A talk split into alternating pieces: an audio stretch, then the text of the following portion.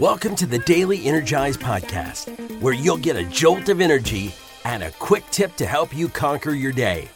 Now, here's your host, the Prince of Positivity himself, Spencer Jones.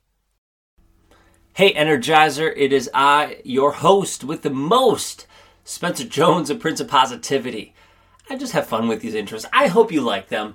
It, you know, if you have thoughts on them, I would seriously love to know. Like, I, I love having conversations with amazing energizers like you. Right? You're not bothering me. You're not annoying me. I just, I love to hear your thoughts. What do you think of the Daily Energize? Seriously, do you like it? Are there new topics you'd like me to do? Maybe new intros? I don't know. I'm just, I, I would love to know, right? Because I want to make sure that you are getting the most out of this podcast. So let me know. You can hit me up on social media at Jonesin4. That's J O N E S I N F O R, like you're Jonesin for something. Or just send me an email, Spencer at SpencerMJones.com. I'm here for you. I want I want your feedback. I want to hear and learn from you and support you and be here so I can help you on your journey. And well, today's topic can kind of do with that to a degree, right? I want to help you on your journey because on our journey, right, we have highs and then we have lows. And sometimes the things that are a catalyst for knocking us down into that low is disappointment. We are disappointed with someone or something that happened. Sometimes that someone is ourselves, right? Sometimes it's other people, and sometimes it's ourselves, and sometimes it's something else. And that's okay right? Like it's okay to recognize that we feel disappointed. There's nothing wrong with the emotion of disappointment. Obviously, we don't enjoy it and that it's not a, a fun emotion to have, but it's okay to have it. However, I, at least for me, if I could experience less disappointment, uh, I would be happier. Right? I wouldn't have as much pain or suffering in my life if I didn't if I did not feel disappointment. So let's talk about disappointment. Where does it stem from? How does it come about? Okay, so so first we could address that. And then we could address like how we how we deal with it. Well, for me when I think about it and again love to hear your thoughts on this. But for me when I think of disappointment, it means that something or someone did not live up to an expectation I put them on. Right? If I put gave them an expectation or I expected something of someone or something or myself even, and they did not live up to it, or it did not live up to it. Instead, they fell short. So now I'm disappointed. Oh, I really thought they were going to invite me to this. I expected that they were going to. Now they didn't. Mm, I'm disappointed uh, I really expected to get a good grade on that test, and I didn't. Now I'm disappointed. I really expected myself to hold on to that boundary and not cave in, but I didn't. Hmm, now I'm disappointed in myself.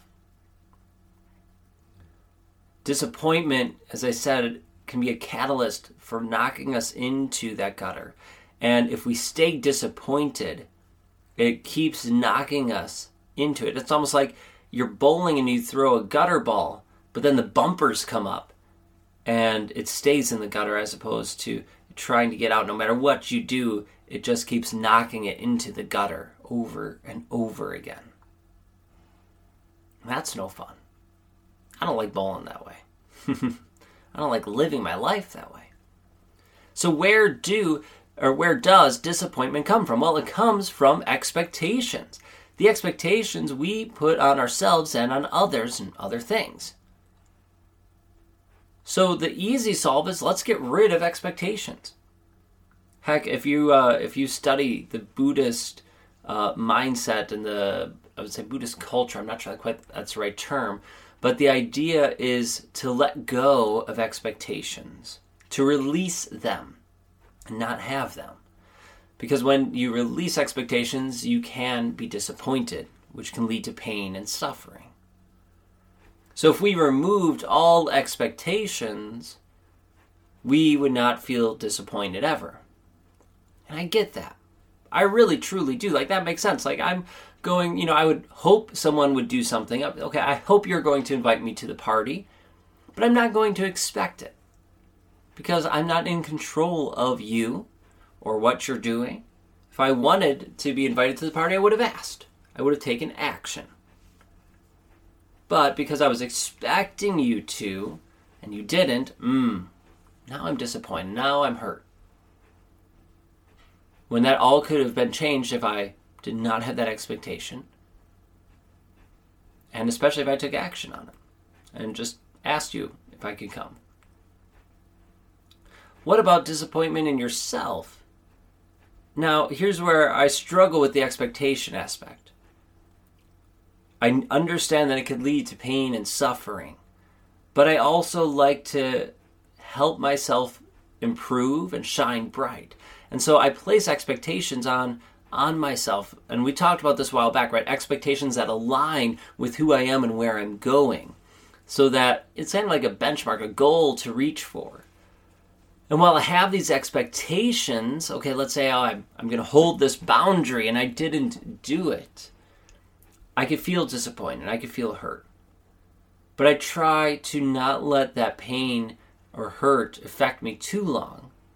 And instead, turn it into a learning opportunity. Okay, I didn't hold my boundary. Why why didn't I do that? Yeah, it sucks I didn't, but I'm not going to beat myself up over it. Let's learn from it. Why did it happen? How can I not let that happen again so I could stick with my boundary? Hmm. Now, you could do whatever you want. You could try to get rid of all expectations. That's an option or you can keep some of them, but I would invite you to at least get rid of some, especially the ones you place on other people.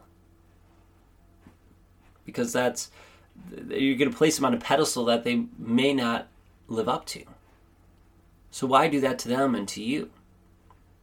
Instead, just release those ex- excuse me, release those expectations. The expectations for you and yourself, make sure that they align that they fit you and where you're going and your purpose, like all those things. And then if you don't live up to it, give yourself some grace and understanding. But then take it as a learning opportunity so you can learn and grow and hopefully meet those expectations if you still have it later on. Just a thought. It's okay if we don't live up to an expectation, but let's not stick in that disappointment Let's not let it keep knocking us down. Instead, let's learn and grow from it. If I play, if I have an expectation of someone else and they don't live up to it, well, I want to learn from that and learn and remember, hmm, maybe I shouldn't have expectations for them. I'm going to let them go. I'm going to release them of that expectation and just let it be. Something to think about. And I hope you take some time to think about that today. So let's go. Let's keep living our life to the max and being our best self. All right. I love you. I appreciate you. Keep living your life to the max. And until next time, I will catch you later.